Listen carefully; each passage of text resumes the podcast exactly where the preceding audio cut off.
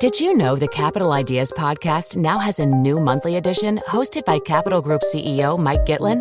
Through the words and experiences of investment professionals, you'll discover who was their best mentor, what's a mistake they made that changed their approach, and how do they find their next great idea. Subscribe wherever you get your podcasts.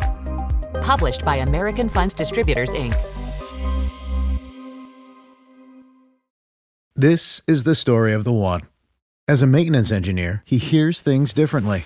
To the untrained ear, everything on his shop floor might sound fine, but he can hear gears grinding or a belt slipping. So he steps in to fix the problem at hand before it gets out of hand. And he knows Grainger's got the right product he needs to get the job done, which is music to his ears. Call, clickgrainger.com, or just stop by.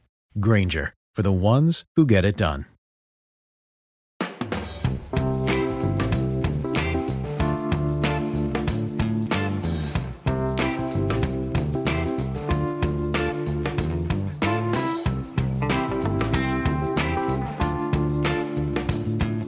What's poppin', everybody? Hello and welcome to Popcorn Culture. My name is Ben Carlin, and I am your host. Here with me today is my brother Jay, who will be in every episode. Just back to back to regular old special guest, I guess. You know, it was, I had my time in the sun. You did, and Yeah. you basked beautifully. Well, thank you, thank you. I'm good at basking. Uh, you yeah, know, right, yeah. just basking in glory. Jay, I gotta tell you, coming, Yeah. coming into today's episode, I ha- I I am a renegade, You're if what- you will, a renegade, just a proper a renegade. Uh, even better. Yeah. Although it sounds a little bit like Ben Gay, which reminds me of that like that like what is the it's like the muscle rub stuff. It's like the, it's like icy hot, right? It's like icy hot. Yeah. Or maybe it just is icy hot. Maybe it just is. Is this the same thing? Anyway, I don't know. Somehow we went from renegade to Ben Gay to icy hot. So Yeah. everybody just enjoy those sensations. yeah, just they- think about it. as they sink in and, and it's like feel- chewing gum, but instead of that minty, fresh feeling in your mouth, you feel it on your skin. the show is not brought to you by Um, Benegade. Renegade. Um, I I do I, I came in today and Yeah. I had brought my uh, iPad that I usually use for Yeah. my show notes as we as we do the pop. Uh, I brought it on our trip to Disney Yeah. and I left it at home. So Wow. right now I am completely and utterly without notes. Nobody knows, including me, what I'm going to say next. Oh man, that's crazy. I have an iPad with the you know the pop the pop doc. The pop we, doc. Uh, we we typed up ahead of time, but uh, if you just want to wing it, you know. Uh, I- that's fine, you know. Who knows what you're gonna say? Who knows? Who even knows? It's an adventure out there.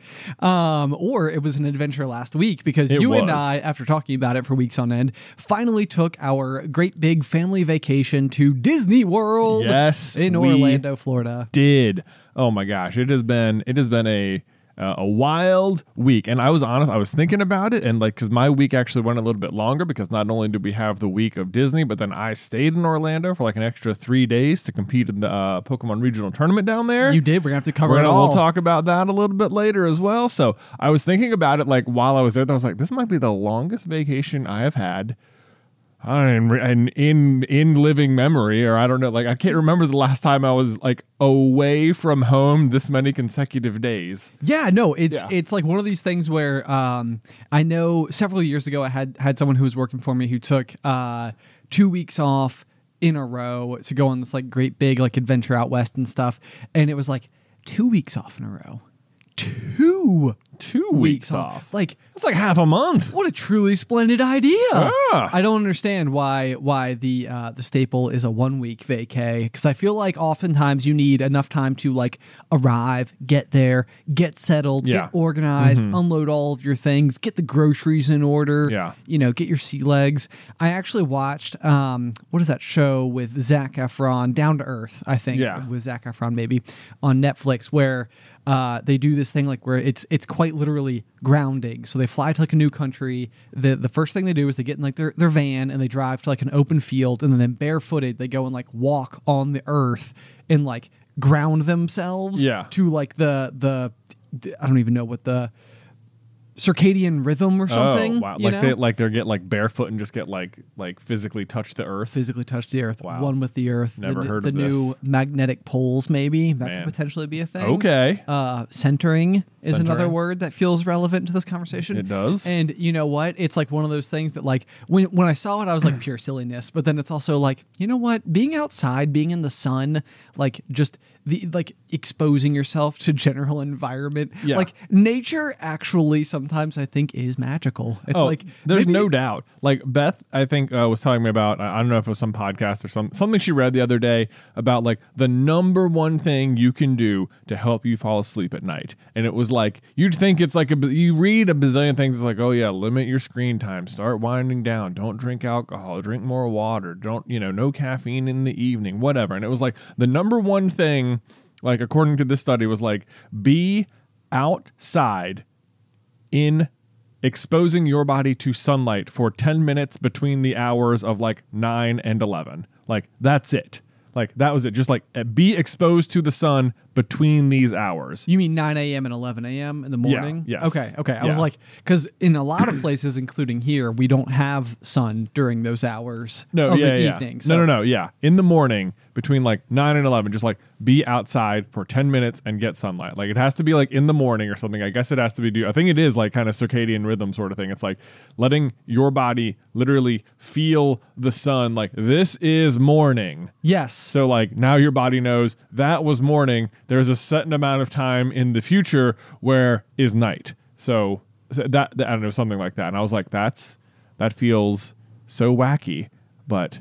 It- like can well- that can that make a difference? But then I'm also like, yeah, being outside feels like it. You know, it's not like you can't just like see the sun. It's not like be near a window. You have to physically be outside. Right, right, right, right. No, I understand. yeah, and I mean, it's sometimes I'm like, well, this makes a lot of sense because you know, it's like you you uh like think about how long just humans have existed, Right. And for how long, uh, like your day wouldn't have absolutely involved basically waking and then immediately going if if if you are even not outside already. Yeah. Immediately going outside. Right. And being outside, and your day would take place outside. Like it's been a fairly short period of time, I feel, where we as humans spend our day inside. for a large majority of it. Yeah, Yeah. I think so. So I Um, thought that was that was a, a weird fact. I haven't tried it out or anything. Well, we should definitely we should put it to the test. I, I will tell you that the one thing that I am growing increasingly obsessed with is saunas. Dude, I Um, hear you, man. I've been I've been into saunas like my whole life. I, I know you. I think honestly, you Been- should I was have ahead of my time. yeah, pr- properly. I couldn't convince anyone to like sauna with me, man. Uh, Have you been trying? Because I can't imagine I would have declined. Ben, I've been trying to get people to sauna with me.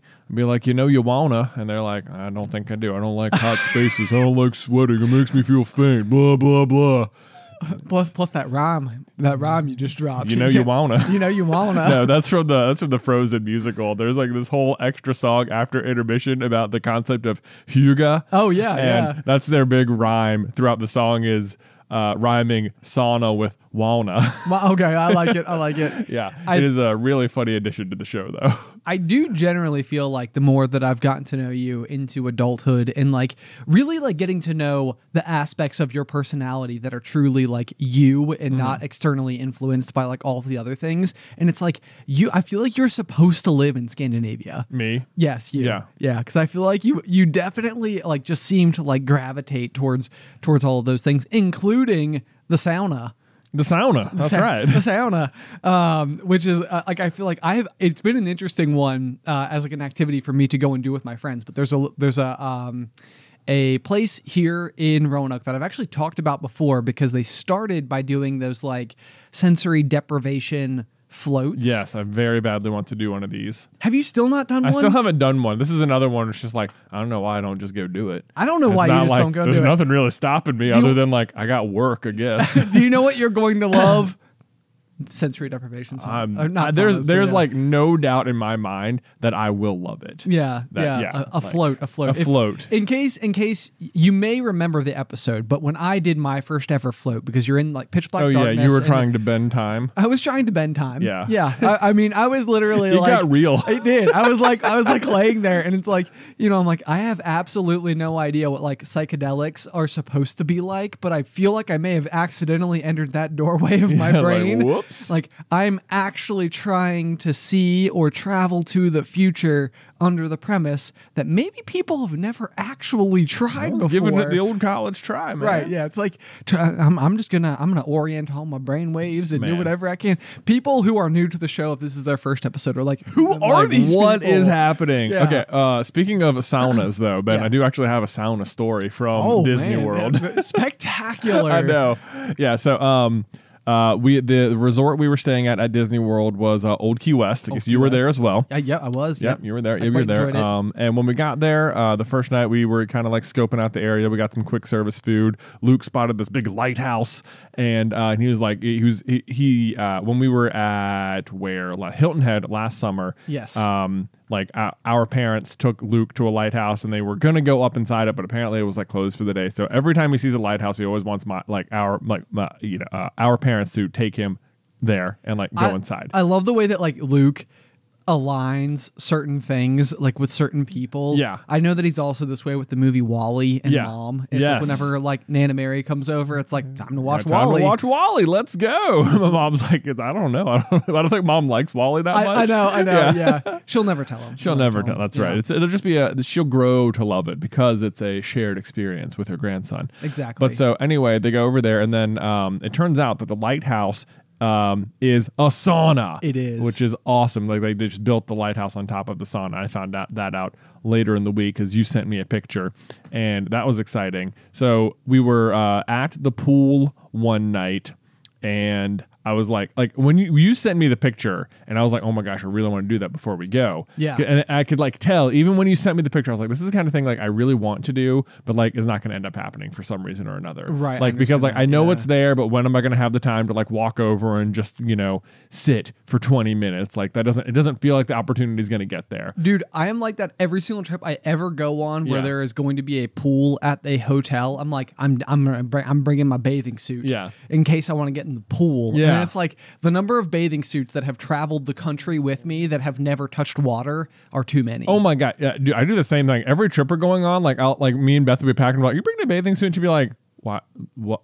Why? Like you know, be going to like a friend's wedding or something. Oh, right, And it'd be like, be like, "Why- there might be like a hot tub at the hotel or something. you, know? never know what Like, you're gonna need mean, it for. You don't know. Like, wh- what if we want it and we don't have it? And I think, and then Beth's like, she's like, well, I can't imagine needing to be in a bathing suit for the next two days. And I'm like, look, if I know anything about going on trips, it's that there's sometimes you're near a hot tub and.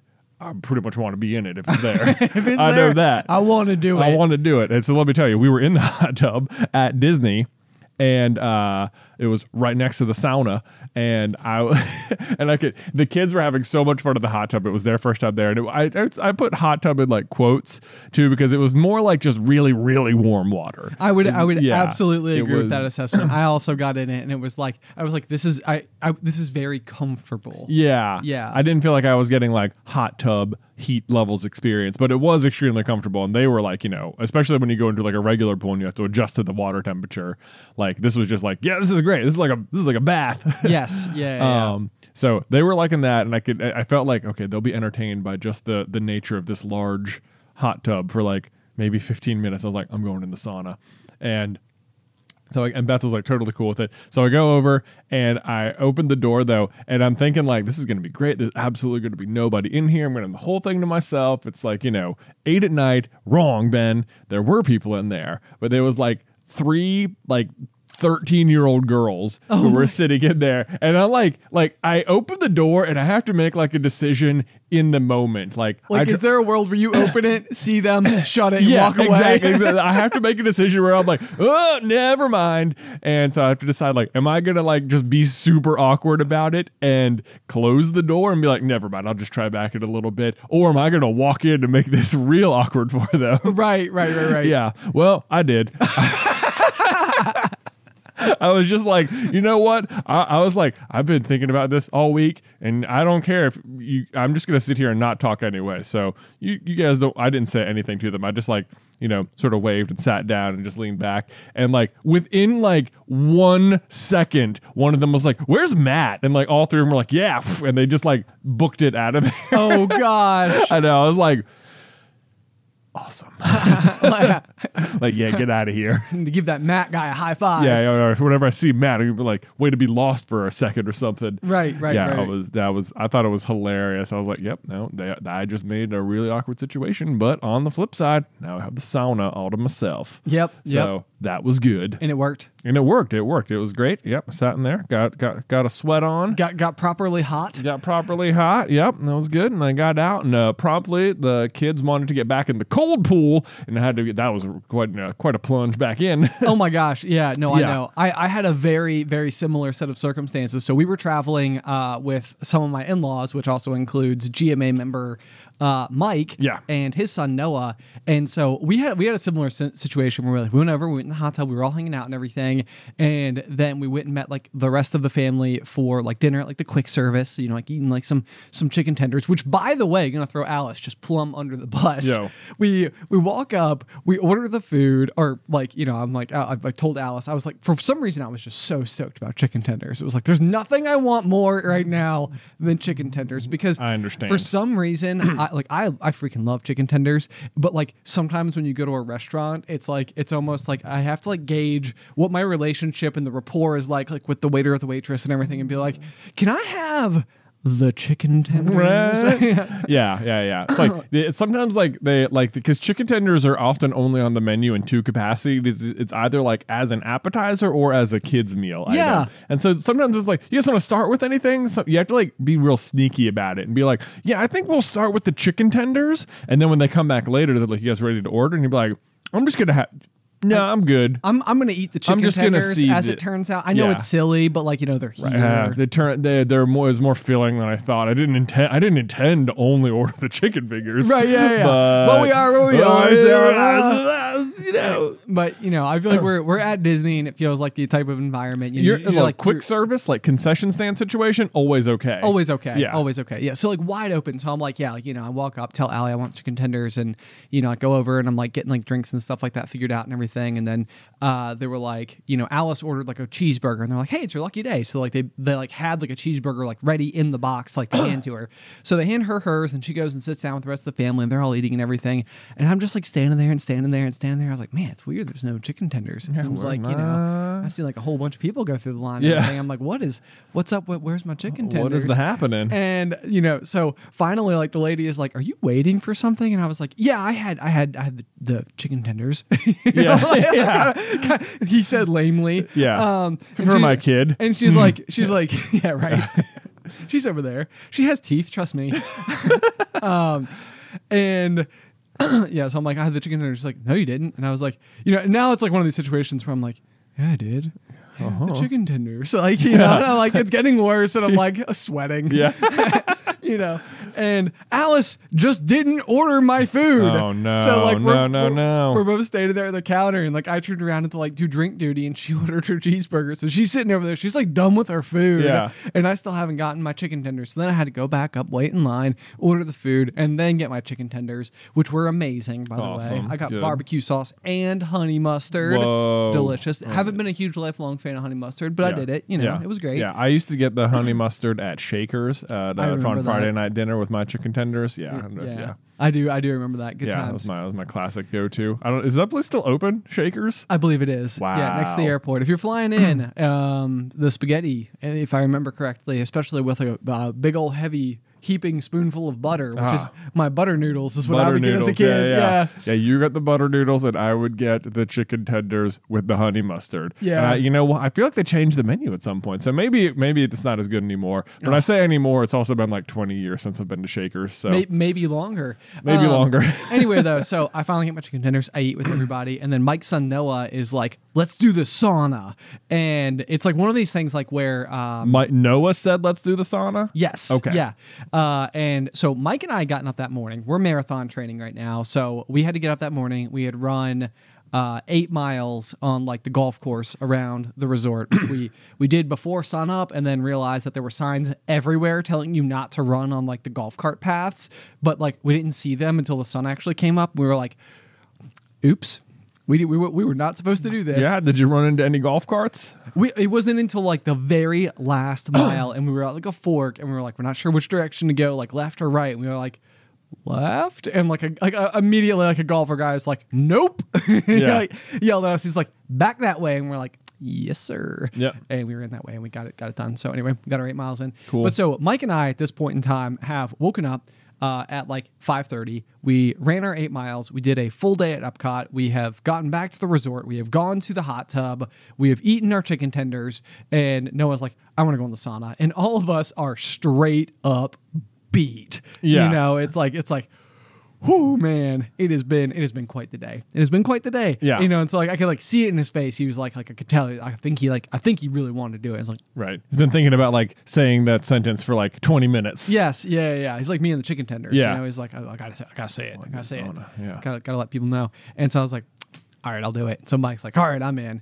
And you know, honestly, I'm thinking too, like, you know, gi- given our run this morning, we could probably use a little extra uh, recovery any which way. So we go in, we're we're like doing the thing, and I'm like, this is such a good bonding experience. And there's something weird about saunas. And this was the thing I was going to wrap up earlier was the place that I go uh, here locally to do um, the the floats and stuff, like Yeah. the sensory deprivation floats. They also have a sauna room that you can rent. And so I've been going with a couple of my buddies, like, you know, on, on like evenings and stuff, just to go and do like the sauna and then go grab like a beer or something afterwards. Me and you have also done this before. We have. And I have found that like the sauna, strangely, like I almost feel like there could be sauna therapy. Like, mm. and what I mean by that is it already kind of is therapy. it already Yeah. yeah. like physical therapy. Yeah. but it's like I think that there is something kind of disarming about the like environment of the sauna uh, that almost reminds me of like the like the show like Hot Ones. I was just going to bring that up. Yeah. Yeah, it's like like whenever anybody goes, I actually love the show Hot Ones because they're eating the super spicy wings. If you've never seen it, they get progressively spicier, and then like the host, who I think is he just seems like a really good interviewer. Yes. Um, but like because they're like enduring this like physical thing together, I feel like a lot of these celebrities who you've seen on like late night shows a million times, and they've got all their stories like you know nailed down perfectly, the anecdotes, the hilarious self-deprecating This is their humor. 500th press junket, and they've been asked the same five questions a hundred times. And Right. So it's like whenever you see that in motion, uh, it's it's like it feels not like it doesn't feel like it's not authentic. It just feels like practiced maybe or something. I I don't even know Yeah. how to how to properly describe it. But on Hot Ones, I feel like because they're doing this thing and because like they're they're like you know going through a gauntlet together, I do think that a lot of the celebrities who go on end up opening up and like actually really like speaking to like some stuff that like might be going on Yeah. with them and like it humanizes them in this way that I think is like really neat. Yeah. Um and so basically the what I've picked up on when I've been doing the sauna with my buddies is that it's like when you get in there it's like I feel like we have like some real talk. you know, it's like we go in, it's like we talk. This is cool. yeah. Um, and so we're in there, you know, uh, it's me, Mike, and Noah, and we're we're hanging out. We like walk in, and it's just the three of us, and we're like, this is really cool. And I was like, man, this would be great because Noah is like the sweetest kid. He is like he is so nice and like so like fun, but he he's quiet. Yeah. Like, you know, it's like he he takes a little bit to like open up and stuff. And I was like, this is gonna be really neat because like we're gonna go in, we're we're doing the sauna there. Yeah. It's like this is the place where we can like like talk to him and see like what's going on in his life and stuff.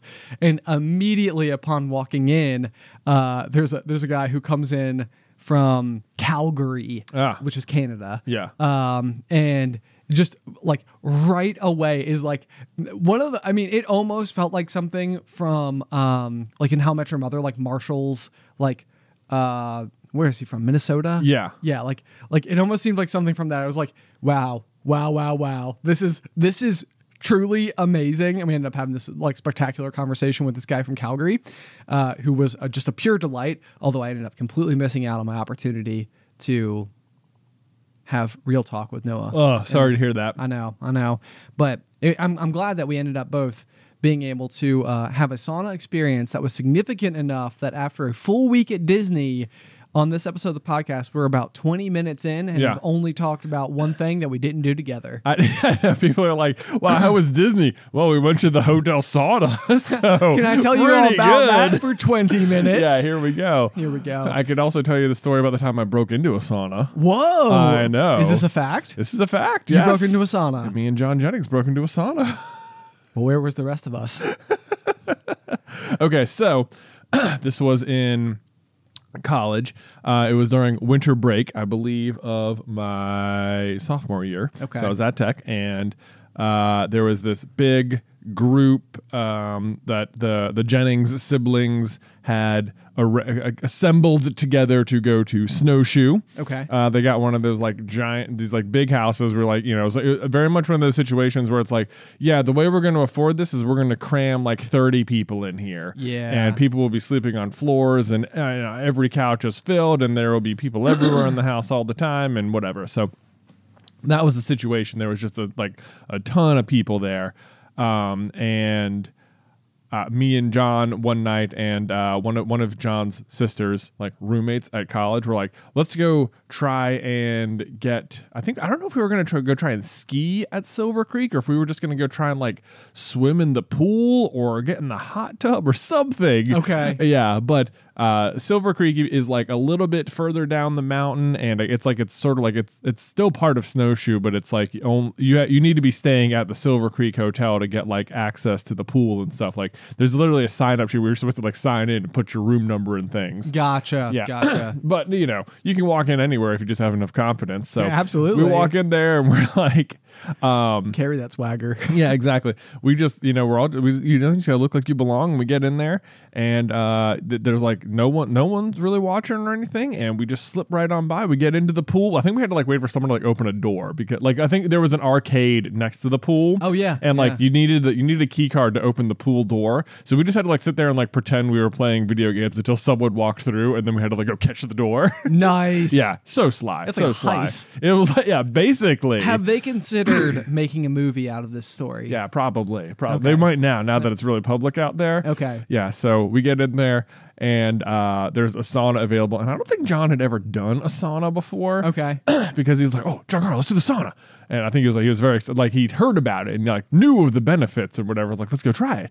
But I'm gonna tell you one thing about our good buddy John Jennings is that he does not handle super hot things well. Yeah, he I, he does not like like super hot weather. No, Yeah. does not not like super hot weather. Let me tell you, a sauna's nothing but just just uh, humidity in a box. Just plain hot. just plain hot. And this one in particular was was very. I mean, it was you know I think uh, the ones like me and you go to like at the end of it, sometime like uh, I think ideal sauna temperature is like 170 or something. Yeah, it's Right. it's like over it's over 150, but I feel like like the the best results are achieved at like 170, which Yeah. like based on what your sauna going experiences are, like 170 is hot. Yeah. Like really hot. Yeah. Um so that's that's like, you know, really starting to like hit the ceiling I think on Right. on temps. Yeah, starting to hit it up there. So I want to say we walked in and it was like already there. Oh man. you know and like i sat down like i was just like i was fine i was like this is great and john i don't think he i don't think he lasted like one minute it was like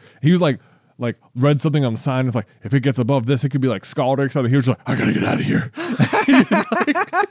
he books it out of the sauna he was like that is not for me uh, so i th- yeah that was that was pretty funny but yeah that was the time me and john and lauren broke into a sauna at snowshoe Wow. yeah we lasted like a minute and i was like okay i guess we're getting out bummer bummer. Bummer. Man, think But- about how much healthier you could have been if it was even like maybe six, only. seven minutes. If only. You'd be a completely different person now. Might be. Might be. We'll see.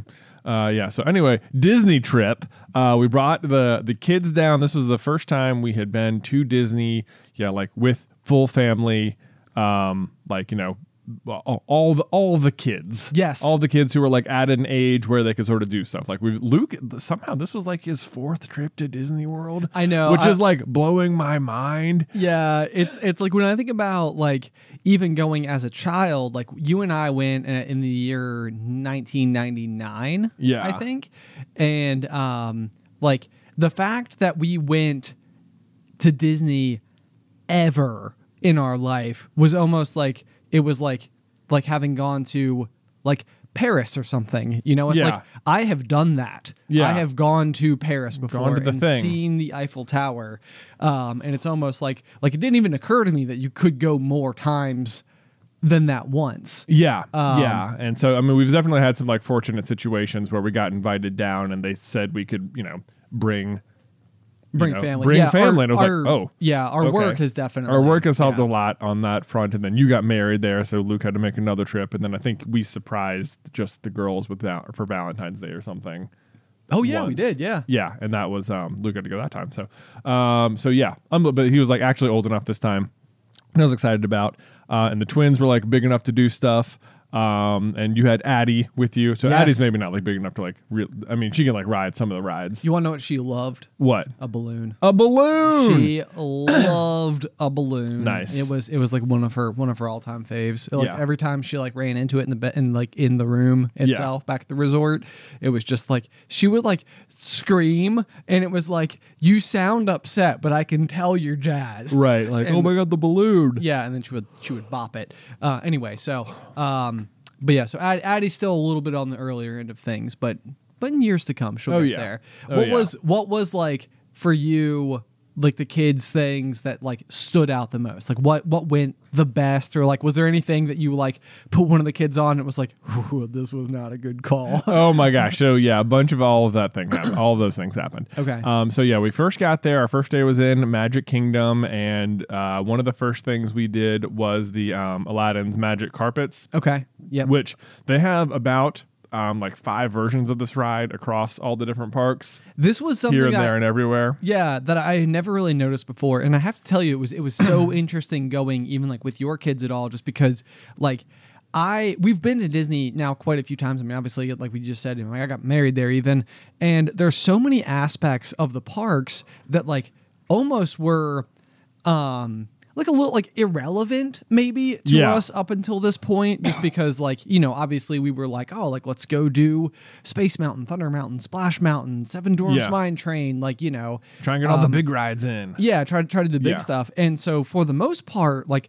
I don't ever really think I had truly paused to take in like I mean, and obviously it's Disney World. This I, I- like every time I've said this to anybody, I'm like I'm explaining something obvious, but at the same rate, it's like I somehow didn't notice it either, which is just Right. It's like the it's the the entire place is so well equipped for kids of exactly this age Yes. in a way that like is almost it comes across to me as like almost like surprising that like there was so much for like a three year old to do to do. Yeah. yeah. Yeah, that it is like pretty cool in that way. Because I remember, yeah, even when we went as kids, thinking like, man, like the roller coasters here aren't like that intense or anything, Right, But like, right. and that's true, they're not. But um, the end result is that like most of the rides can't be done by people of like you know any age. yeah i mean yeah we took you know like pirates of the caribbean for example i mean you we we could just literally take addie on the ride Right, you can us. just sit in your lap because it's very very gentle. yeah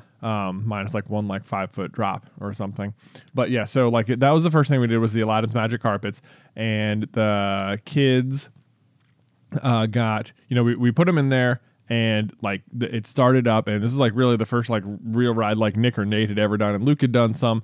But we're sitting in there, and like you just turn around, and they were all just having an absolute blast. And if you don't know what this ride is, it's basically just like the like the tilt a whirl. You know, it's just like Right. well, it doesn't even tilt; it's just the whirl. Ju- you know? ju- just the It's whirl. it's just you just spin around in circles sitting on a on a carpet. And you do have a little lever that you can use to like make the carpets rise up and down. Okay, I was going to ask you this very question because Yeah. I was watching it knowing that you guys had gone on it and I was noticing that like different ones were going up like going, you know, higher Yeah. lower and everything and I was like is that just random based on the ride or is that that actually is you pulling yeah, the lever? that's, you kinda pulling the lever. If you sit in the front, you can make it go up and down, and then if you sit in the back, you can make it like tilt side to side. Okay. So there is some like uh, control to it, which was fun. a little bit And of tilt a whirl action. Yeah, I guess a little bit of tilt a whirl action in that re- in that regard. Um, but then yeah, like it's uh, so that that was really cool that they they got off it and they were all like, "Can we do it again?" It was like. Absolutely. yeah, that's wh- that Let's why we're here. Yeah, there's like no line. Especially there's the other good thing about like the kids rides is that there's not really like huge lines most of the time. So you can just basically you know you don't have to wait that long to get back on. So we did it a second time. That was super fun. Um, then we did the we walked over to Tomorrowland and we did the uh, Astro Orbiter. Yep. Which, if you don't know, this was this is like another cool thing where it's like a lot of times when I'm in Tomorrowland, like you can see it up there. It's just like the rockets way up on top of like the center thing, like spinning in a circle. It's basically just another like tilt a whirl, but it's uh, it's almost the exact same ride except that it's on top of a building. So when you're up there, you're like really high up. Yeah. Which is really cool. But like so often, I don't think I've ever done this ride. And No. every time I'm at Disney, like I see it up there, but it like there's so many other like rotating, spinning things that I've always just felt like it almost just looks like decoration, like it's just part of the park. Yes. Yeah, but no, you can go up and ride it, and so we did that, and that was super fun. Uh, I like that one. That was probably the best like tilt a whirl ride, just because it's so much higher, so you get like this awesome view of the park.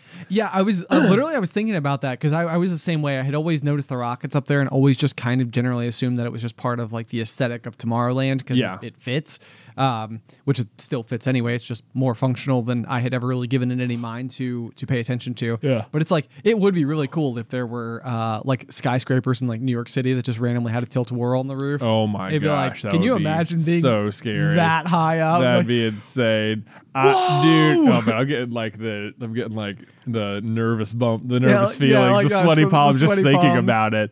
Ooh boy, yeah, that'd be that'd be wild. It's like how, how can you take something that when it's 10 feet off the ground, it's like kind of mundane. yeah. Put it like a thousand feet above the ground. It's like, whoa. Oh my gosh! It's like, are, are you ever at any concern at all that the carpet is going to fall and that you- you're, you know, you know, something bad's going to happen? It's like, no, not at all. Not Yeah. concerned at all. Not one bit. not one bit. If that carpet was, yeah, another thousand feet in the air, I'd be like, oh my god, no Dude, way, no this- way. At one point in time, Alice and I were like, we need to go on more adventures. And so we decided to book a hot air balloon outing Yeah. in uh, Charlottesville, Virginia. And it was like one of these things where it was like, I did not really know an awful lot about like how going hot air ballooning was supposed to go. Uh, and it was like, in my mind, it's like, it's like probably the slowest form of air travel ever. It's not directional at all and like i like I, I didn't even know how it all worked. So like you know as we're as we're like going in it's literally one of these things where like the the woman who ran the operation was just like okay depending on wind speeds today we're going to start from either like this random parking lot or there's like a government building over here and sometimes we can just take off from their front lawn. And i'm like you mean it's not like a like a spot that you take off from? It's like based on like whatever. Yeah. and it's like literally they rolled up and there's just this like big open field and they're like yeah it's fine. They'll usually be like as long as we're pretty quick about it. And i'm like for real you're just you're just pulling up to this yard and setting up a 100 foot balloon and going for it and then once you're in the air it doesn't steer it just floats It with just the floats air. around, yeah. So like you know you get up there and the, immediately the thing that I was like I couldn't believe how much I was like white knuckling the sides because I was not expecting to be like scared on a hot air balloon. Yeah. But then like you know the the basket only comes up to like your belt line. Um, like which is the other thing, you know. So it's like if it was up here and you're sort of like looking down, like you know, over your chin, Yeah. it's like okay, no big deal. But this was like all I would need to do is like lean forward too far. And if I was standing like outside of a restaurant waiting for my name to be called to go in and I was leaning on the railing, I wouldn't be worried that I would flip over the railing. I would lean on it like it was no big deal. Right. But like when you're up there, it's like, well, what if I do lean over it? What Yeah. If I, what, What if, if I, I fall? What if I fall? Anyway, and then after all that, it was like when it comes to landing, she's you know the the woman's up there, the pilot, and she's just sort of like, all right, I'm gonna look for a field. Uh, those people's that yard looks pretty good. Hopefully they don't mind us landing there. So it's like literally just a private property, like a Right, like a yeah, just small like- like, hobby farm. Sorry, we uh, we landed our balloon here. Hope that's okay. Yeah. So we start coming down. We scrape through the trees. Oh, man. So there's like you know trees like rocking the rocking the basket everywhere. It lands on the ground and then it's like you know the thing is full of air too. So it starts like dragging if you can imagine. So it's Yeah. like we kind of come in at like an angle. It's like boom, and they lift, lift off the ground, like kind of like bounce off the ground, and then like keep dragging. And it's like, all right, now exit. You know, and it's just like the whole thing was just unreal. I couldn't believe it. Um, so hot air ballooning. Hot air ballooning. Yeah, I, I mostly I brought all of that up just literally because of the premise of like being higher makes you more nervous. Yeah, But yeah, that- absolutely. that, was one thousand percent the instance where I was like, wow, I am very scared right now. yeah. I am super worried about how this is gonna go down. oh man. Quite literally. Anyway, back to Disney. Anyway, back to Disney. Yeah, so we uh we did those. Those are like our warm up rides. We did the Astro Orbiter, the Magic Carpets. Uh, I think we did the Winnie the Pooh ride, and at this point, like Luke now, like Luke, Luke's been on. Maybe I think we did even did the carousel too. So we've been on like four rides Uh-huh. already, and I'm like, okay, all right, we have our lightning lane now at like Thunder Mountain, so it's time to go over there. And I'm thinking to myself, like, okay, all right, this is like a moment I've been like wondering about, like since Luke was born, like how is he going to handle roller coasters? Right. You know, like is he going to like like it? The twins are not tall enough to do it, but Luke is. So we're like kind of going over to it, and like he's done like Luke like we had like the VR thing, and there's like a roller coaster game in there, and the one like he only ever does like the one track, and it is even like train themed. Okay. You know, so Yeah, I'm like, right, right, right, yeah. yeah. So like maybe like this is a very good and like Thunder Mountain is like it's exciting, but it's not like crazy or anything. There's no loops. You don't go upside down or anything. Right. Um, That does feel like, like you got to graduate up to upside yeah. down. Yeah. yeah. Well, you say that, but my first roller coaster was like an upside down roller That- coaster. So you Yeah. just yeah, so you just go for it. But um so yeah, but like this like Luke is definitely like right on the right on the line. You know, so we're like standing in line, we've got the lightning lane, which I think is good because I'm like, we're just gonna get right to the front. There's not gonna be time to like worry about it or think about it. We're just gonna go sit down and then it'll go. And once you're on it, you'll be great. As long as you're not worried about like uh, what I'm worried about is he's gonna start freaking out before we get on the ride. Yes. And then he's gonna be like, I want to get off. Which um my, my whole strategy worked. We got on. He was like, I was like, is this a roller coaster? I'm like, it's a train ride. It's like an exciting train ride. It's like a speedy, it's just like a speedy little train. yeah. So we sit down and it gets going, and I honestly think he would have been great. But the way Thunder Mountain starts is like you go forward like 10 feet, and then it takes this like tiny drop and like turn into this like pitch black cave area. Yeah, Um, like with bat eyes. yeah, with like bat eyes and stuff, and then there's like the the very loud clacking of the tracks as it like the the um, coaster like you know br- like grabs onto the bottom so it can pull you up the hill. So it's just this loud like clack clack clack clack clack clack clack sound, and I mean it's loud and it's dark, and like Luke was not expecting it, and like right from that moment on, he was just like I want off, like this is not good, and then of course like well too bad we got to do the rest of the ride. Yeah, we're now in it. Yeah, we're now in it. Now, thankfully, he was sitting between me and Beth, so we could kind of hold on to him, hold on, be like, "It's almost over, it's almost over," you know. But uh, so I don't think he. I think I think we went too hard, too fast on on the roller coaster because he was like then like very like gun shy about like going on other rides. Right, right. Yeah, I like know. oh, is this gonna be like that? That's it's definitely like yeah, like the fine line to walk because like there's there's like that like you know it's like everything's going really great like I wonder if like I wonder if like can we can we can we do it like the next one can we can Yeah. we go a little bit bigger like Yeah. everything else has gone well and I know then, it's like yeah, we did we did the Astro Orbit. It was pretty high up there. You know, it was pretty exciting. right You know, you were having a blast on that one. yes yeah Yeah. Popcorn Culture is sponsored by Shopify. Y'all are likely aware of the fact that we have our very own Shopify store, Carlin Brothers Mercantile, and it's hard to imagine not having it now, but arriving at the decision to open our own web store was a big one. In fact, we started our journey on the interweb back in 2012 and didn't finally open up shop until 2018. And a huge part of that is just not knowing where to start, but that's where Shopify steps in.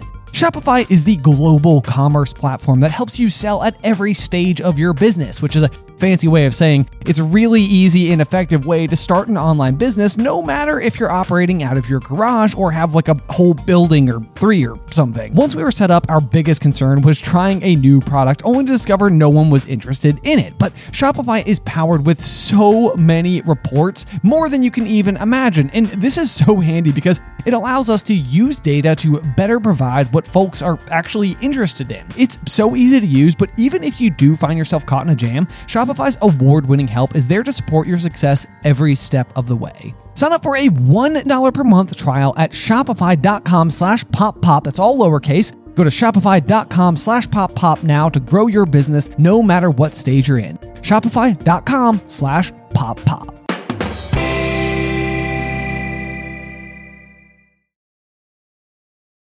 Popcorn Culture is supported by Arena Club. Okay, so you guys know that I love trading card games and that me and Ben are big time collectors of Pokemon cards. You know, it's that childhood fantasy of finally being able to use adult money to buy those highly coveted rares of our youth. And like, even in our office, we have not one but two full display cases with some of our all time favorite rarest cards that we've pulled. But something I did not know existed when I was a kid in my youth was the grading process for trading cards or sports cards or whatever you're collecting, you know? To me, it was just like a rare Charizard is a rare Charizard. Like it doesn't doesn't matter if it's been hanging out in my pocket with my lucky paper clip. Turns out it does matter and kind of a lot because if you get your cards professionally graded, it can add huge value. And then not only that, but once they're graded, they will like seal them in that pristine condition inside of a plastic case or what's known in the industry as a slab. And that's where Arena Club steps in because it's like buying a booster pack, but it's for a pre graded card. Now, I know that can take like maybe a second to wrap your head around because you're opening physical cards on a digital platform, which means you open the pack online and see your pulls where they can be added to your showroom for the world to see. But you can also request them to be sent to you at any time. So they have got a ton of pre graded cards, and then you will get to randomly open one, and then they'll keep it for you, or they can send it to you, or you can just like sell it or trade it online or whatever you want to do. But whether you're buying, selling, trading, or displaying, Arena Club is the card collecting platform you have got to check out. And right now, you can get 10% off your first purchase by going to arenaclub.com slash pop pop, which, wow, that is a crazy offer. 10% off a $400 slab pack. That's like $40 right there. Anyway, that's arenaclub.com slash pop pop for 10% off your first purchase.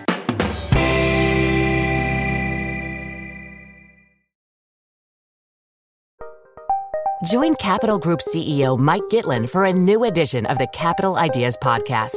In unscripted conversations with investment professionals, you'll hear real stories about successes and lessons learned, informed by decades of investment experience. It's your look inside one of the world's largest asset managers. New episodes are available monthly. Subscribe wherever you get your podcasts. Invest 30 minutes in an episode today. Published by American Funds Distributors, Inc. So no, I, I know exactly what you mean. And I feel like I would have the uh, the exact same. Like I, I find like with Addison, I'm definitely like touching the like the edges of this where where she is now like successfully walking quite a bit she can like climb on the couch you know Yeah. by herself like she she's got like some like basic mobility so at this point she's 15 months old just for reference Mm-hmm. uh, in case anybody's not keeping track and so like you know it's definitely one of those things where it's like she started like walking like regularly and like can can almost run and i'm like are we close to skiing Yeah, know, like, yeah. like but then Can we do it? right it's like maybe maybe this this upcoming winter it's like um, is is that like about when i can think like possibly we could go skiing together um but then you you also find yourself in that position of like okay like i want to set them up for success you know and so it's like the hope is that if you introduce them to this like new idea this new concept this new like sort of uh like frontier pushing thing which is a very good reference specifically for yours Yeah, Frontierland. Yeah. Ha. yeah um you know it's like it could it could go one of two ways it could end up being the case you know it's like whenever you hear and this is probably my real problem is like you hear um like the stories like during like the olympics for example and they'll be like talking about like this new up and coming snowboarder and they'll they'll cut to like home video it's like ah by the time he was 18 months he was already ripping it down the greens Yeah. you know and, and it's like you're like okay All right. I like the sound of that. Yeah. You know, it's like also an Olympian statistical anomaly. Right, People yeah. like this don't exist. Right. There's no there's no data that helps track how people end up here. Um, so it's like yeah, you're you're always trying to figure out like like what is what is the version of it where it's like oh yeah, like my dad introduced it to, to me when I was really young. So like Yeah. I I, I kind of grew up doing this. Right. Versus my dad introduced it to me when I was too young and I was basically scarred from the beginning and never wanted to do it again. I know, I know. I'm like, yeah, that's that's the danger. Like either it's like like like I was going on the ride, I was like, either Luke is gonna freaking love this and like he's gonna be like is, he's just gonna like want to do everything, or he's gonna hate it and it's gonna be like, mm, and that was more the way it went. Yeah, which was yeah. unfortunate. Um, I think I think he'll come back around. I'm not sure he's like scarred for life or anything. Right. I really thought I, but I really thought like once we got moving, like it'll be okay. Like even if you're afraid to get on, I thought getting on was going to be the hard part, Right. Yeah. because like even leading up to it, we had to go on the plane. And even though Luke has been on planes before, he's always been like too young to really remember it or be too cognizant of it. Right. But like getting on the plane to Disney this time, he was like clearly worried about it for like days. He like kept asking about it. And we're like, we're finally we're in the plane. It's like about to happen. You know, we're in the seat, and he is like in fight or flight mode, man. He like wants to like book it off the plane. Right. You know, he's like all, trying. All of his instincts are like, no. like like no this is not good he's like literally trying to run to the door of the plane you know Yeah, i was yeah. like oh it's like it's like it's gonna be okay and it was so crazy though because then once it started going like we started like taxiing around we're like look it's okay. Look how look how slow we're moving. Like it's fine. Like like it's okay. And like almost as soon as we started moving and like nothing bad happened he was like oh okay okay. And then like we took off and he was like this is so fun. This is so cool. And then he was like looking out the window and he's like this is so beautiful. Like it was like he just like would like the most 180 thing i've ever seen. So i was like i feel like that's how the roller coasters are going to be. Like if i can just get him on it he'll be okay. Right. and so i feel like if it may i feel like if i had like covered his ears or something at the beginning and he hadn't had to go through like the big loud noise like maybe it would have been okay or something or if it hadn't been like so scary for the first 10 seconds it might have been okay but anyway Yeah, well, and it's interesting too because it's like like as I've gotten older and older and older, it's like the the basic like center of so much of fear is it uh, always comes back to the fear of the unknown. Yeah. and so it's like it can be so terrifying to do something for the first time until you've done it for the first time you realize that like it's a lot more approachable than you previously thought it was. Yeah. So I feel like, like especially wi- with what you said, it seems like on Thunder Mountain, like it could definitely be the case where it's like, okay, there's like the unknown about like what does it feel like to be on a roller coaster? It's like, okay, this is kind of fun, but then like you find yourself in that cavern, and it's like both the the darkness and the noise are both like unto themselves their own unknowns. It's like, Yeah. why is it so loud, and also why is it so dark? Slash, I don't know. Like I can't. I like Yeah. darkness itself makes sense why it is scary because it envelops you in the unknown. Yeah. You are now unaware of everything around you. So it's like that it's it was almost like a, a little bit of like a triple whammy Yeah. that, that ended up being like, yeah, and you're like on this like ride, it's moving and all that Right, stuff too. So anyway, uh, which is not to say Luke stopped doing the rides for the rest of the trip or anything. He did all the rest of them too. But Yeah. there was like a little more trepidation getting on each one. Like, is this going to be scary? Are we going to go fast? Like, is it going to be dark? And Right. stuff like that. But I will say, uh, the one ride that seemed to like flip everything back around for him was the uh, It's a Small World. Oh, amazing. Yeah, I love it. Because uh, yeah, oh my gosh, I you know I've been on it like once or twice, and I'm always like, you know, you know, it's a classic. It's been here forever. It's there's the song, and it's a small world, and you know, it just goes. Uh, all the characters are cute or whatever. Like I could take it or leave it, but like as of this trip, I'm like, man, it, like new memory, you know? Yeah, Because like Luke was in there, and I could tell like because we did pirates at one point, and it's like dark in there, and it's like you know. Um, this this was like right after Thunder Mountain, so he was a little more like I don't want to do it, but uh, we did it, and he was good. So this one like looks like pirates getting on, like you're getting in a slow moving boat that's going into a tunnel. Yeah. But like we came through the tunnel and it's just like this bright world of all these toys dancing and doing all their little songs, and he was just like, "This is the best." Yes, So yes. he loved that one. Um, so that that I feel like like sa- saved him on on the rides. Excellent, excellent. Yeah. we we had a really fantastic time with "It's a Small World" too, because that is another one that we can very easily bring Addie on. And so, like, you're in line, and one of the things about "It's a Small World" is that there's like just a million little, like, it's almost like a model train set.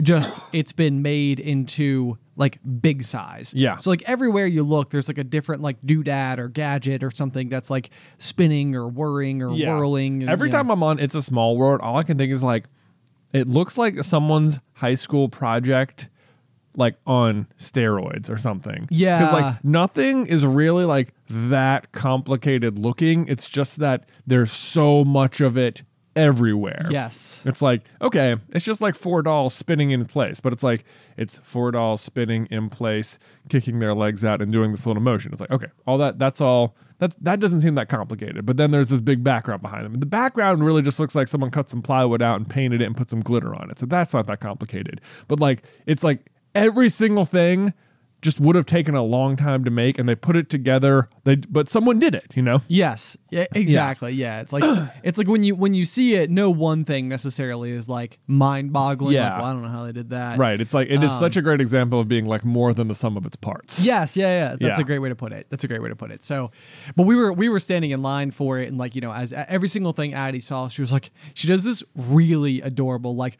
Whoa! Like it's like her her version of like whoa. Yeah. But like every time you know we like turn a new corner and she sees something new, she would just do like the same noise over and over again. And it was just like, oh man, it was it was so adorable. It made me so happy. Uh, and it's cool too because like I do think that like as we like raise our kids and and of course now like that we're like able to go back to the parks more frequently um as adults and everything it's like i i think that it's like we got to go as adults by ourselves before we had kids and like experience all this stuff and go and like you know race from ride to ride and be there at rope drop and like do everything but now it's like i think what we're gonna get to do is literally go through each of the motions with them where it's like like the character meet and greets for example is Yeah. not something that historically I have put like a huge amount of like emphasis on on my trips. I think I met Olaf Right. once before, and it was like that was like really like Alice and I on our first trip. We went and we met Olaf and we took a picture, and it was like Yeah. yay.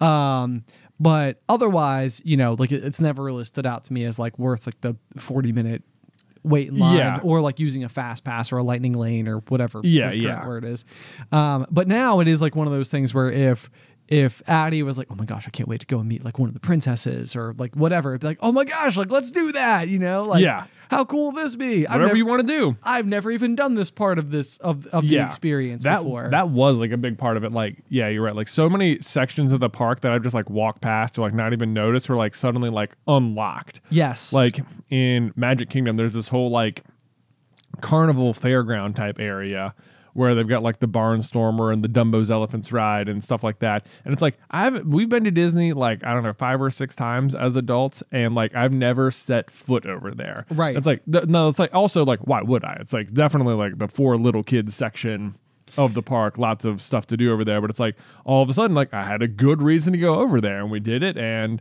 like we did the Barnstormer. We should have done the Barnstormer before Thunder Mountain. Yeah, yeah, that would have been good. that uh, tracks. Because yeah, yeah. um, Luke, yeah, Luke did not want to do the Barnstormer, but like Nick and Nate loved it. They had a blast oh, on it. that's awesome. That was our favorite as a kid. I feel like I- Yeah. we, I feel like we rode it like 15 times Well, or 'cause something. I think like Tyler wasn't quite old enough to do some of the or wasn't like tall enough to do some of the rides, but like he was tall enough to do that one and like so we did it and it was like that was pretty fun. right, right. Um and there was like not a line when we were there, so I think they just let us like sit on it and just keep going.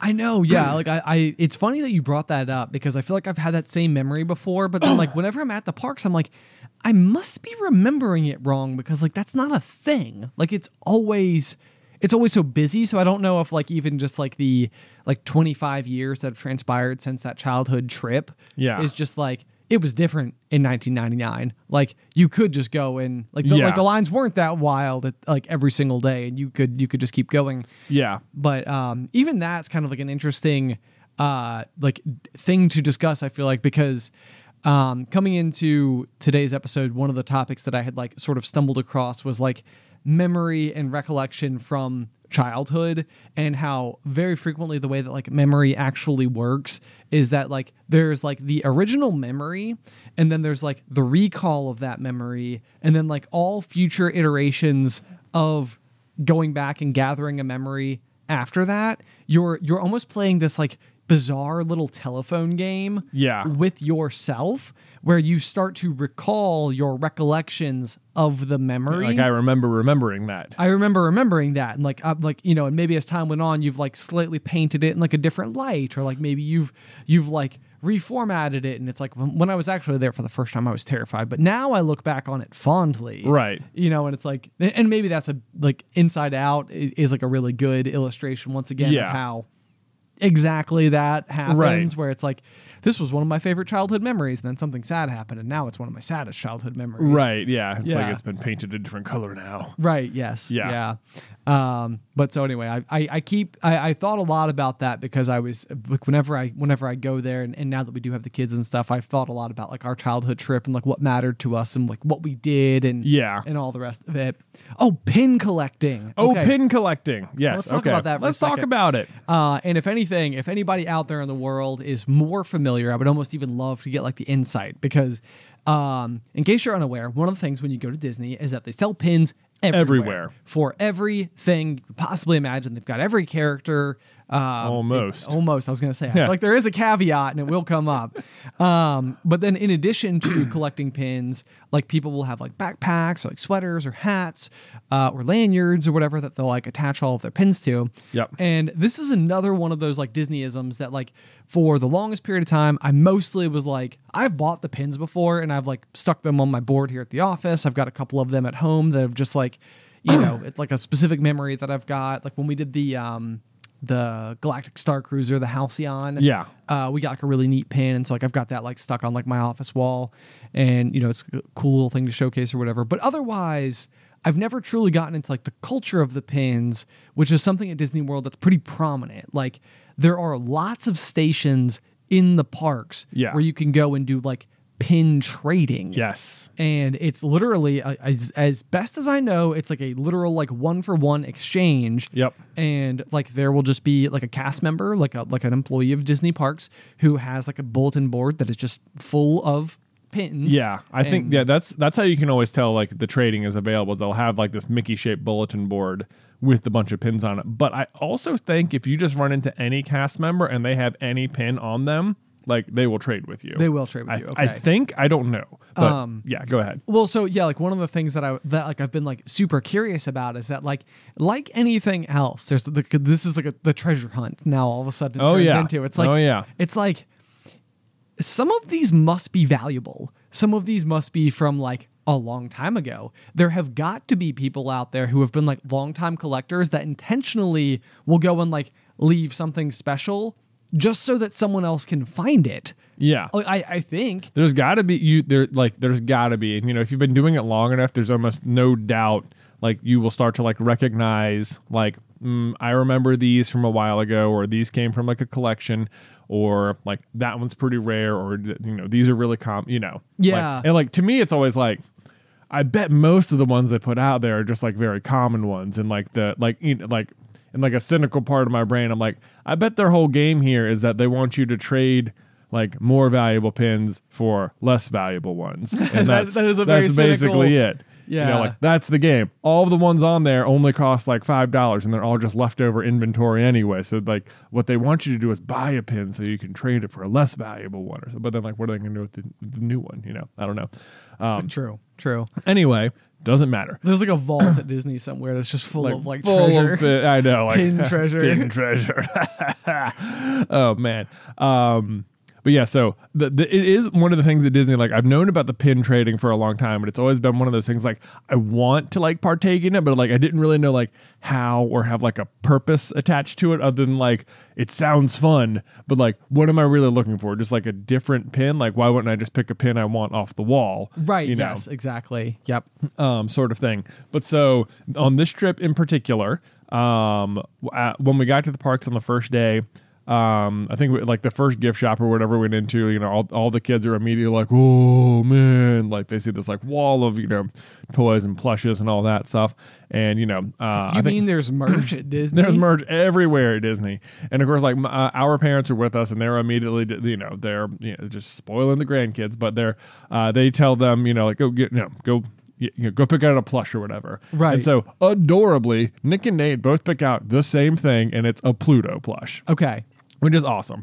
Because like i don't know why they picked pluto or whatever but they did and so they both wanted it all week. They both slept with their plutos all week and then like uh, we were walking around epcot the next day and we see that there's a character meet and greet. There's like three people in line. I think we got there right as it started and it's for pluto so it was like oh man how perfect. Let's go do it. Let's go meet him. We had this little autograph book which by the way the autograph book was one of my favorite things on this trip because when we went in 1999 i had an autograph book and it has survived the test of time. And like i dug it out before this trip and we brought my autograph book from when i was a kid I could not to believe give to the kids. Yes, I I saw you with the autograph book, and I was like, man, that like that's so cool. And you're like, it's the same one as like the one we had as kids. And I was like, they still sell the same one. How about that? And Jay's like, no, it's the same one. It's one. the same Like- physical like one. the one we had as and I was like, Yeah. no. Yeah. So that was really fun that that they really were like able to like add to it like a new chapter or whatever.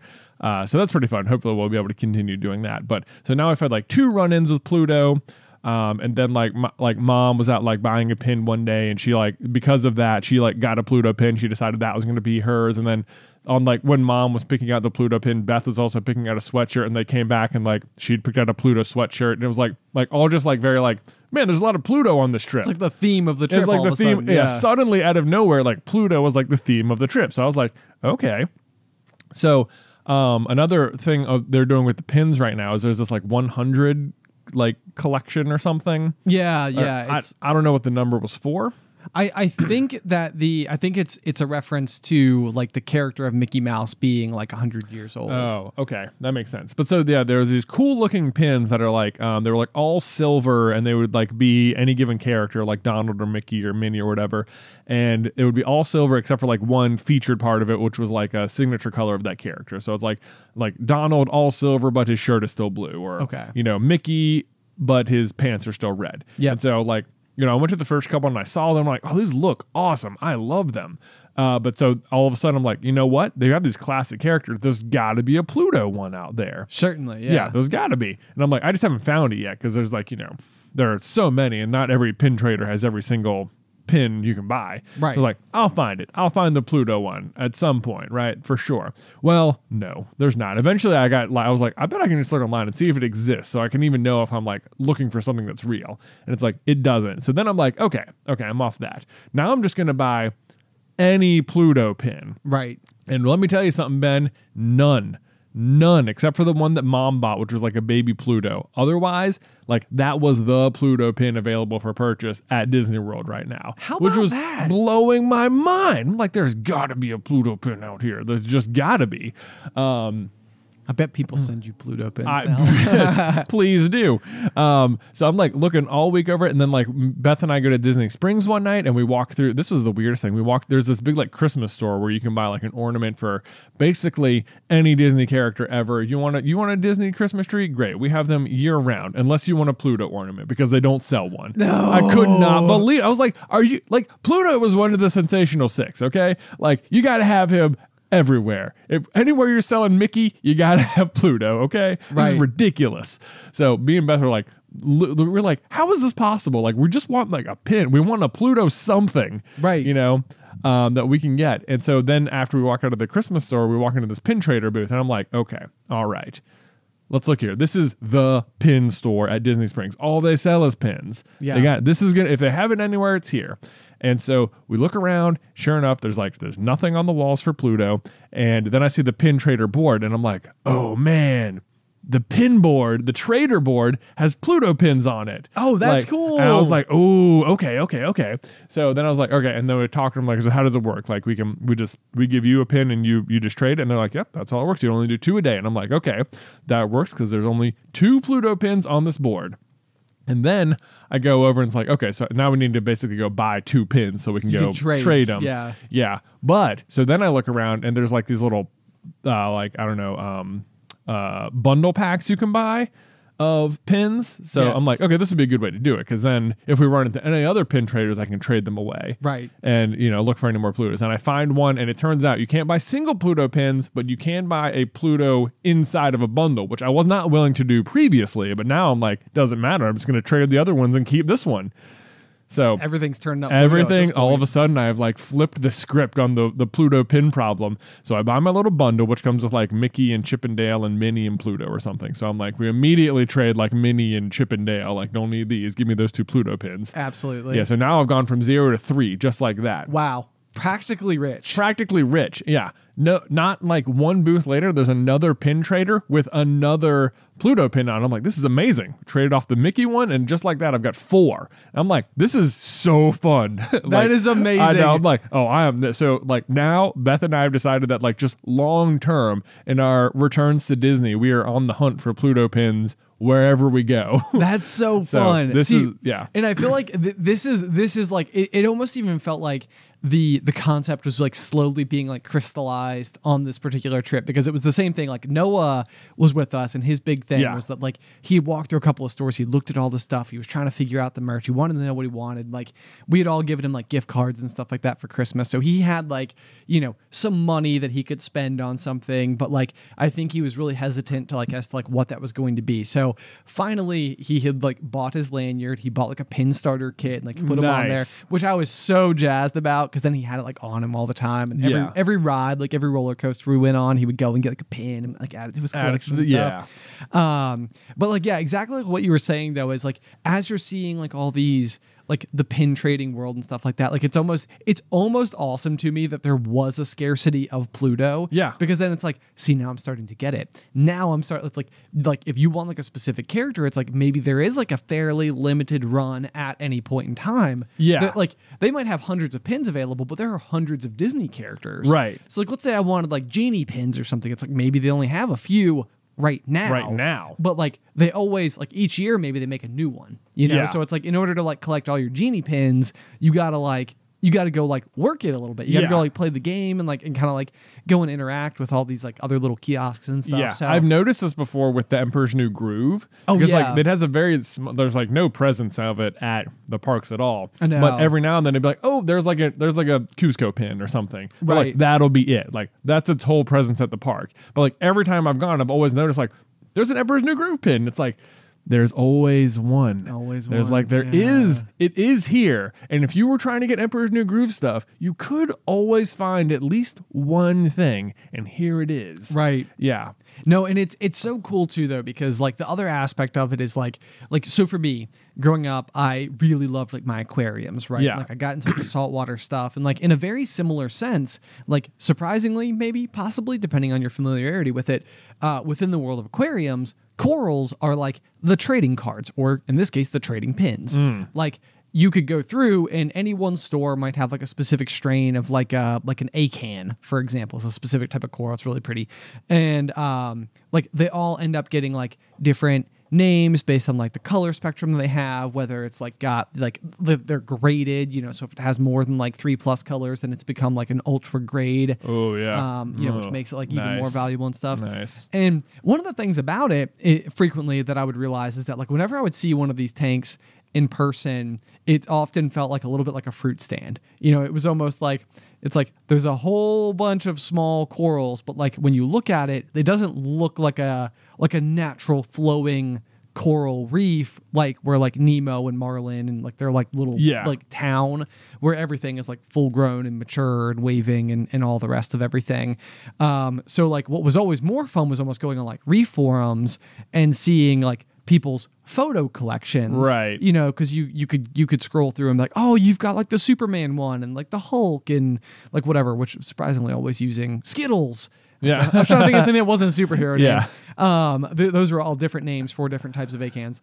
Um, but the thing with like aquarium keeping is that like aquariums, by their very nature, are not in any way, shape, or form meant to be moved. Right, they yeah. sit where they are. They are very heavy, and like you basically need to like have people willing to come to where you are for them to properly see like your whole collection. Right. So like, there's this part of me like you know you you you uh, like walk around like again people have it like whether or not it's on their backpack, whether or not it's like on the, the front of their scooter, on a stroller, you know like whatever the case may be. But it's like th- this is cool because like they're collections you know it's like they're they're proud of them they're showing them Yeah. and, and, like they're in the place where they can be appreciated and i would be willing to bet that if you've got a great collection and other people like you know so many people are in on it that i bet you anything you could just meet people who are like-minded and excited about your thing and Yeah. will come over and like appreciate your collection For sure. and so it's like man how fun is that I love collecting stuff. I know. Yeah, Collect- collecting's fun. It is. Collecting's It's- fun. It's so cool. Speaking of which, Ben, Okay. we were also at another big collecting sort of event. We were at a This- big collecting well, event. No, yeah, you were at a I big was, collecting I event. was, I- yeah. I, I, hel- I helped it happen. You helped it happen Yeah. for sure, for sure. Yeah. So after the Disney trip, which I feel like I have so much more to say about, we didn't even get to today. I know. But um, we should talk about the trading card game, t- the Pokemon regional trading card game tournament in Orlando. We got to. We gotta this bring it past up, weekend yeah. because uh, it was um, this was my first ever regional tournament that I'd ever been to. Yeah. Uh, which was very exciting. Uh, it was also the largest one to ever have been held. Yes. Yeah, in terms of um, number of players. which was pretty remarkable because like yeah like i, I think it was i want to say like going back to like an episode maybe like turn of the year like new year's resolution type thing 2022 i feel like we were talking here on the pop and you for like you like properly almost like announced like your your like your, your candidacy if you will for like becoming like a competitive pokemon card player it's like Yeah. i want to find a way to like actually start doing this and like then it felt like a little like oddly and i don't even know why i almost feel like this is like mental restrictions i've put on my brain from having been a child Yeah. and still liked the same thing Yeah. it's like we we like travel to do activities all the time it's exactly what we just spent the last hour talking about Yeah. but for some reason like traveling to go and enter this like pokemon tournament felt like like Like against the rules or something. yeah, like like like that's not allowed. You can't Yeah, just, like, you you can can't just go do it. Yeah. Uh, and and it's like, and we did. We did. Oh, well, yeah, you did. Yeah. Um, finally able to like to go and, Yeah. and compete and do the things. Which, dude, I mean, I I have like loved sports my whole life. I've like been on the edge of my seats for games. I have been like in person at events, like screaming my head off and Yeah. stuff. I was like glued to my phone that day. I could tell. It was just like you know, it's like like I was like an hour has gone since they have sent me an update. It's like Yeah. I need I you need to, I- know. How did you do? It- yeah, it was really fun because I like yeah, it was like after each match or something. I felt like I needed to like text like I got an update Ben and Beth and the, the the family chat, and it was like pe- I felt like people were like really like interested and leaned in and like oh man, how how's everyone doing? How are how are Jay and Steven doing? So yeah, it was uh, me and our buddy Steven uh, Yep. went down to compete. Uh, we do uh, we we play a lot here here in Roanoke, and uh, it was I mean it was super fun. So I got there Friday yep. like I was there for the opening. Uh, I was there like right right when it opened, and you can immediately sign up for side events. The official like standard Masters tournament didn't start until Saturday, so Right. Friday was just sort of like get to the event, get your feet wet, whatever. Go check out the booths, get the lay of the land. Right. But there were side events you could play in. Um, so I signed up for one of those, so I you know had something to do that day. Right. Um, the side event I signed up for was called Gym Leader Challenge, which uh, is this brand new format in Pokemon. It would is a, it is such an awesome format because it was invented by one of the players, like like one of the big um, like uh, cr- content creators Oh, of that's the so Pokemon cool. Trading card game. that, Yeah, yeah. it wasn't made by Pokemon. Like like him and I don't know. I I, I want to say it's like mostly his brainchild. His name's Andrew Mahone. He uh, his YouTube channel is called Tricky Gym, But it's called Gym Leader Challenge, and uh, unlike the regular game, you can only use a single copy of every single card in your deck, except for like basic energy, and uh, you can't use like rule box Pokemon. So like on Box Breakers, we we have there's like the Pokemon V or GX Oh, right, or right, something right. like Yep. that. Yep. So you can only use like the really basic kind of Pokemon, uh, which don't have like any extra flair to them. So it opens up like a huge new like levels of creativity for the game. The only other um, caveat is that it all has to be the same type, like a gym leader Okay, in the yeah, game. yeah, so that's right. part of the gym leader challenge. That's what it's called. It's very similar to the commander format in Magic, if you're familiar with that at all, which is uh like has become the most popular form of Magic. Like it has outpaced standard Magic, which is hilarious to me. That is amazing. It makes me wonder if GLC could do the same. But uh, anyway, I brought my GLC deck. Um, I play grass and I enter the tournament and, you know, go go through the first round and I, I win the first round. I'm like, all right, awesome, cool. Uh, I get to the second round, win that. And like all of a sudden, I'm like uh, up at like table one and I'm like, oh man. This is crazy. Going to the third round, I win that one. I was like, "Oh my gosh, what is happening?" Right. And like now, now, so now I've like won round three at table one. I'm like, am I going to be like at table one again, like for the championship round? And like somehow I got paired down to table three, which was annoying. Oh. Um, but whatever, not important. What was crazy though is that also playing in the tournament, Andrew Mahone, creator of the format, Uh, and he's like sitting one table, like right next to me, you know. and I'm like, gosh. I'm like, uh, because there was three of us at that point. There was four people at that point who were three and zero, Okay. in the tournament, and uh, like the three of us who weren't Andrew were all hoping to get paired against him, Right, Knowing yeah. like, oh, this would be so cool. And so like me and my opponent were just like, uh, could have been us, but uh, then we played it out and I won.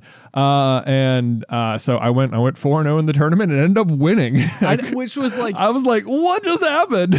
good, uh, goodness gracious the whole time like as you're sending me updates on this friday like you know we're, we're of course traveling home which shout out to beth who was able to successfully get all three of your children home on the plane yes. Uh, Big shout out to yeah, Beth. She is a champion. It was absolutely Yeah. amazing. Um, but I was so uh, I was like, I felt like I was so stoked because I'm getting like these updates from you, and I was like, see, he doesn't even know. He doesn't even like. It's like I know how good he is. He doesn't even know how good he is. Like you know, it's like one of these things where I was like, this is this is just amazing because like Yeah. you know we kept talking about it, and it's hard to know like what the the level of play is going to be like once you find yourself like you know in this environment where it's like you're you're clearly taking it to like people who have now made accommodations. They've they've traveled. They've booked Yeah. hotel rooms. Like this is this is not like a like like Saturday. I mean, I'm sure for plenty of people it is just you know living in the Orlando area. They Yeah. could probably just go and attend. But like for many people who are going to be there, this is like they have done things to now Right. Yeah. there. Like they, they worked on being there. Right. Yeah. Uh, so I was like, man, this is so cool to like see that like you know like things are things are going well. And of course, this was day one. This isn't like you know like the full like the full tournament tournament or anything. Yeah. But it was like I was like that's a good omen. Yeah. Yeah. So that was that was really exciting. I was like I had no expectations for it. In fact, like because Beth was taking the kids home um, earlier in the day, like I like checkout at Disney wasn't until like eleven or something. Right. And like they had like they had to leave around like like Nine. from the hotel at like eight thirty or nine or something. Yep. You know, to like just get to the airport. So I was like, man, this is great. I'm just gonna be able to like very slowly lounge around, get ready, pack up. Like, you know, I could go to the pool if I want. Like, you know, whatever. The sauna. Yeah, I can get, I can maybe I'll go to the sauna again. And like, um, everyone leaves and like Steven texts me, was like, You doing GLC today? It's at twelve thirty. And I was like, hmm, I did not know that. And suddenly I'm in this like, I gotta, I gotta go. I don't know how far away the hotel is. I don't know how far away the hotel is from the convention center. Like uh, this, you know, all of a sudden I'm in like turbo mode and I like rush over there and then, you know, finally get settled, get in and like like and like to my utter shock, like win this like first tournament. I was like, I can't believe that just happened. So that was really exciting for me. Yes. Go grass deck. Woo. It was great. And actually, what's really cool about that is that like that meant like at that point, uh, the only other time I played my grass deck was at a tournament here uh, at Star City Games, where I, which I also won. Uh, so like at that point, my grass deck was completely undefeated. Like, Outstanding. like, all time. I was like, this I love this deck. This is amazing. Um, couldn't play that the next day. This is like standard tournament for the real big deal. Um, so we go um, day one starts, and I think the first round I think ended in a draw for me. Uh, and then the second round I got a win. And I'm like, okay, all right, good. 101, pretty good. Next round, draw. Uh, fourth round wins. I'm like 202. I'm like, okay, this is great. Then was a lunch break. Then uh, the next round, I went on to get a win. So now I'm like ahead. It was like 302. Right. I'm like, oh man, now I haven't like like I'm like I'm like five rounds into a nine round day, like I haven't like lost a game, like a lost like a match. Like I've got draws, which means like I've had I've lost like games inside of a match, which is best of two of three. Right. But like I haven't like f- outright lost a match yet.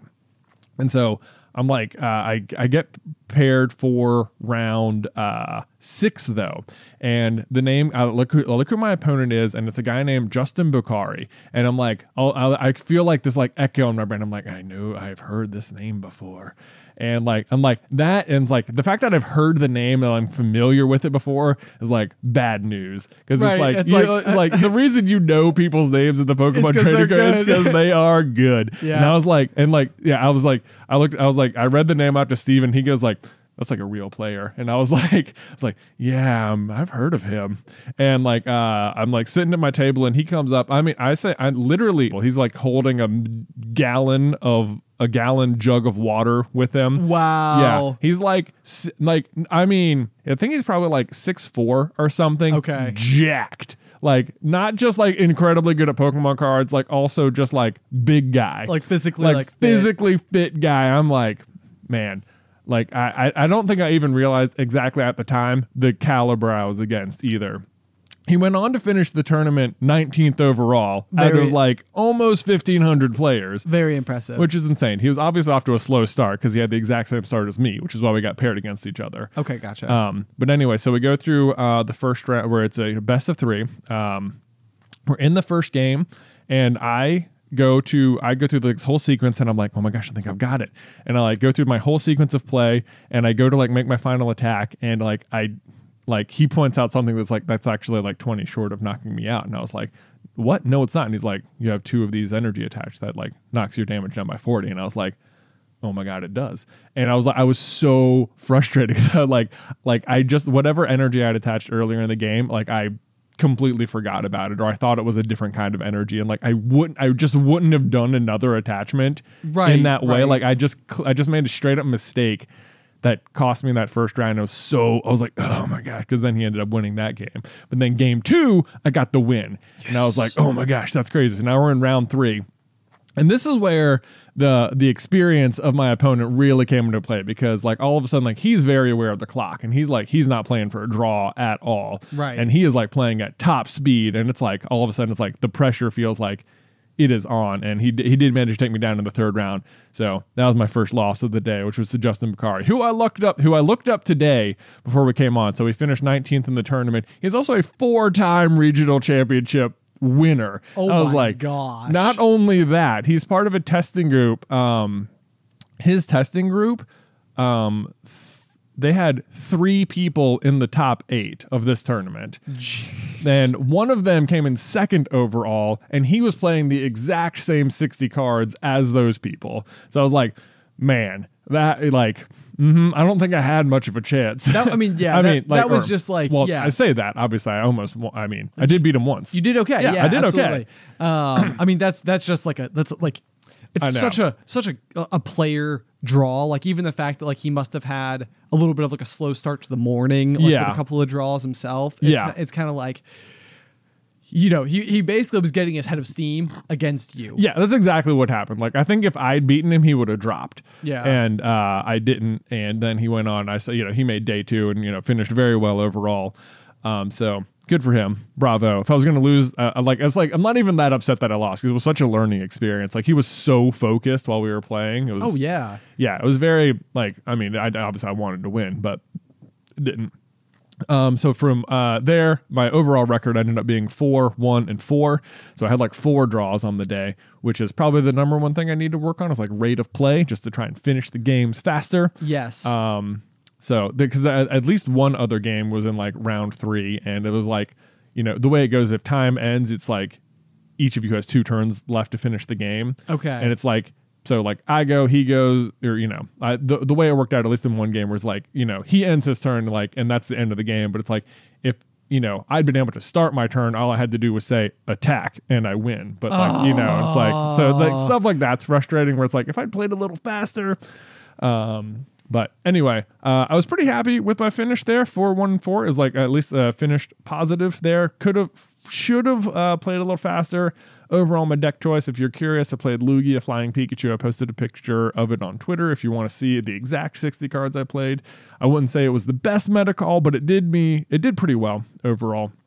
Oh, I think we looked at the standings. Like I think I got like 265 out of like 14.7 something, 1470 or something. That's pretty amazing. So pretty good. Yeah. Not quite top 256, which is like the one of the cutoff points. Okay. But like very close. I was like, oh, was right there, right there.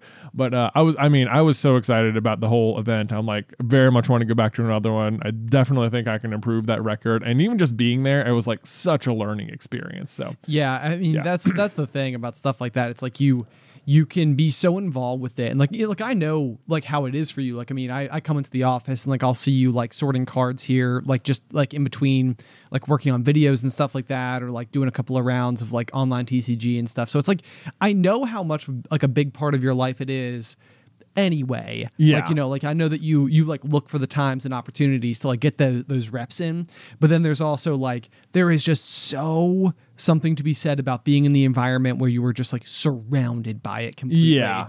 Um, again, I could go back to like like personally like my aquarium days. I remember I would go to like the the Marine Aquarium Conference Yeah. of North America, MACNA, MACNA. if you will, uh, which is honestly so much fun. But like I would always, it was always amazing to me, like in the months that would follow going to one of those events, how I would be then talking to like customers at my store, and it was like I learned so much Yeah. at this event, you know, because I'd be like, oh yeah, when we we're at MACNA, we're talking to these people about these new pH probes or whatever, and it was like, I, while I was there, I just was, I, I, it didn't even occur to me that I was just like absorbing the the the um, industry.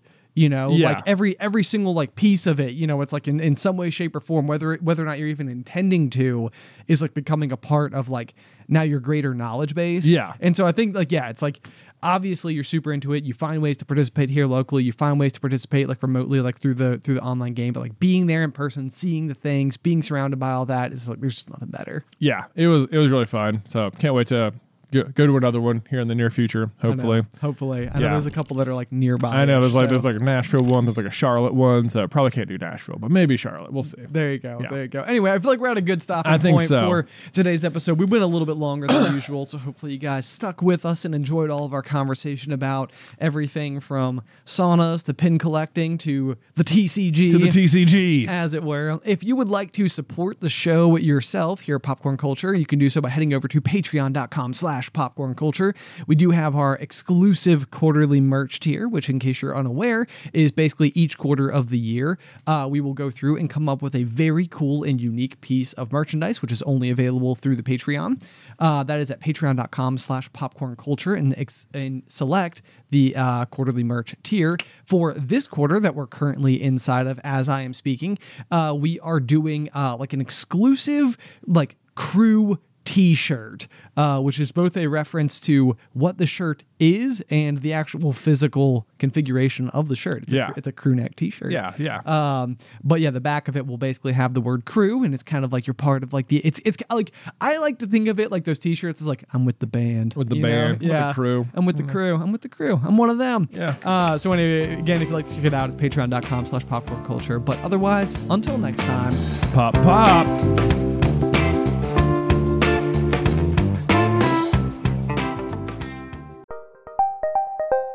Did you know the Capital Ideas podcast now has a new monthly edition hosted by Capital Group CEO Mike Gitlin?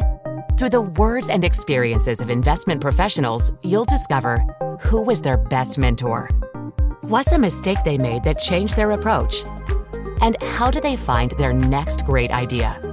Subscribe wherever you get your podcasts. Published by American Funds Distributors, Inc. When you need mealtime inspiration, it's worth shopping Kroger, where you'll find over 30,000 mouthwatering choices that excite your inner foodie. And no matter what tasty choice you make, you'll enjoy our everyday low prices, plus extra ways to save, like digital coupons worth over $600 each week. You can also save up to $1 off per gallon at the pump with fuel points. More savings and more inspiring flavors make shopping Kroger worth it every time. Kroger, fresh for everyone. Fuel restrictions apply.